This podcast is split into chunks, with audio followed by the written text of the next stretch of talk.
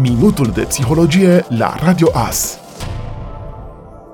Bine vă găsesc! Astăzi vreau să vă vorbesc despre îngrijorare, despre acel tip de frică generalizată numită anxietate. Înainte să vă spun despre cauzele, modalitățile de manifestare și căile de soluționare, vreau să citez una din întrebările care mi-a fost adresată recent de către o mămică. Aceasta spune, mă ia des panica, mai ales atunci când mi se îmbolnăvesc copiii. Familia îmi spune că sunt o panicoasă. Au și de ce să spun asta? Mi-ar plăcea să nu mă panichez așa tare ce mi-ați putea recomanda? Știind cazul, pot spune că îngrijorarea mămicii se referă la vari aspecte ale vieții și că panica de care vorbește se manifestă prin agitație și neliniște zilnică. Ceea ce pot constata în aceste tipuri de situații este că persoanele nu sunt panicoase, așa cum se consideră, ci au un anumit tip de gânduri care le face să se simte neliniștite cu privire la anumite aspecte incontrolabile. Ca să le luăm pe rând, vă spun că anxietatea se referă la acele gânduri pe care le avem pe care nu le putem controla și care ne fac să simțim frică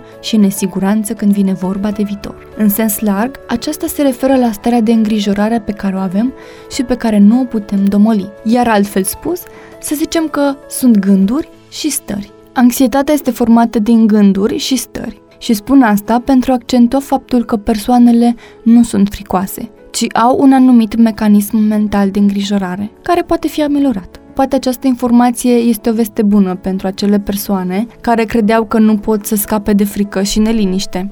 Iar ca să ofer o imagine și mai clară asupra situației, amintesc cauzele care conduc la apariția acestor gânduri. Una dintre cauze o constituie mediul în care a crescut copilul. Dacă persoanele apropiate care îi ofereau grijă și în care copilul avea încredere, manifesta frică la anumiți stimuli, să spunem, la vederea animalelor sau se îngrijorau cu privire la viitor, e foarte probabil ca repertoriul de îngrijorare să fi fost preluat de copil și manifestat de către acesta. O altă cauză este cea în care persoana și-a pierdut încrederea în forțele proprii sau în calitatea rezultatelor pe care aceasta le poate produce. Iar aici amintesc frica ce apare înaintea testelor de evaluare, a examenelor sau a provocărilor pe care persoana le are de trecut. Un factor care accentuează anxietatea este credința persoanei că îngrijorarea este justificată. Chiar dacă realizează că aceste gânduri nu vor contribui la rezolvarea problemei, ei pot observa că emoțiile sunt aceleași și frica își spune cuvântul. Însă acest factor este mult prea nesemnificativ în raport cu primele două cauze, ceea ce ne face să punem sub semnul întrebării dacă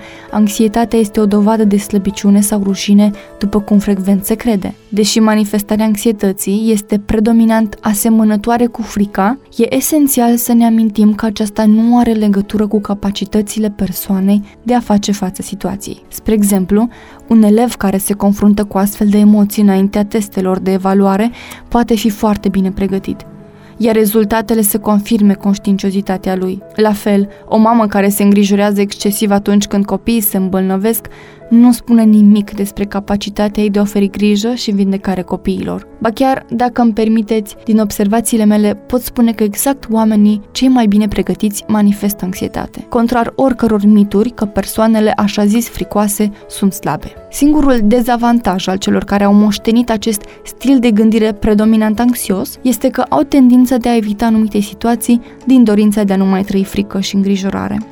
Acesta este singurul mod în care își pot sabota dezvoltarea. Prin urmare, dacă e să ne uităm cu puțină atenție la frică și îngrijorare, vom vedea că ele nu sunt un semnal de slabă pregătire sau o dovadă a neputinței. Iar dacă e să ținem cont de cauzele care au determinat apariția anxietății, realizăm că persoana este prea puțin responsabilă. Printr-un scurt calcul, am fost crescuți și educați de părinți și bunici care au trecut prin calamități economice, perioada imediat următoare războiului. Deși sună îndepărtat, la nivel de generație sunt doar două, maxim trei, care au preluat un stil de gândire atât de justificat pentru perioada în care se trăia atunci. Așa că, înainte să ne simțim victime ale vremurilor apuse, recomand să ne luăm destinul în mâini sau inima în dinți și să pășim înainte, pentru că una din căile de soluționare a anxietății este asumarea de mici riscuri, indiferent de intensitatea cu care resimțim emoțiile. Deși calea de revenire nu este imediată, merită orice efort de a îndrăzni să facem lucrurile de care ne temem. Să le facem față dacă sunt benefice pentru noi și pentru cei din jur și să avem încredere în pregătirea și în șansele noastre de reușită. În fond, oricât de greu poate să pară,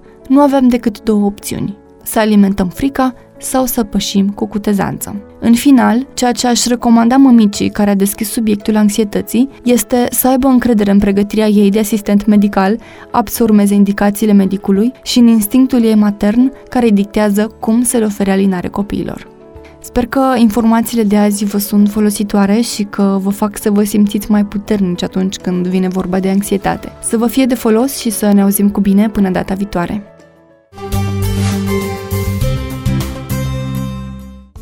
Ați ascultat Minutul de Psihologie, realizat de consilierul personal Miruna Calbor. Dacă doriți să aflați mai multe informații despre subiectul zilei de azi sau vreți să intrați în conversație, accesați pagina de Facebook Consiliere Personală Târnăveni. Iar dacă vă doriți un răspuns personalizat, nu uitați că acum avem un centru de psihologie în Târnăveni, situat în centru, mai exact pe strada Republicii numărul 74C, în spatele băncii Raiffeisen.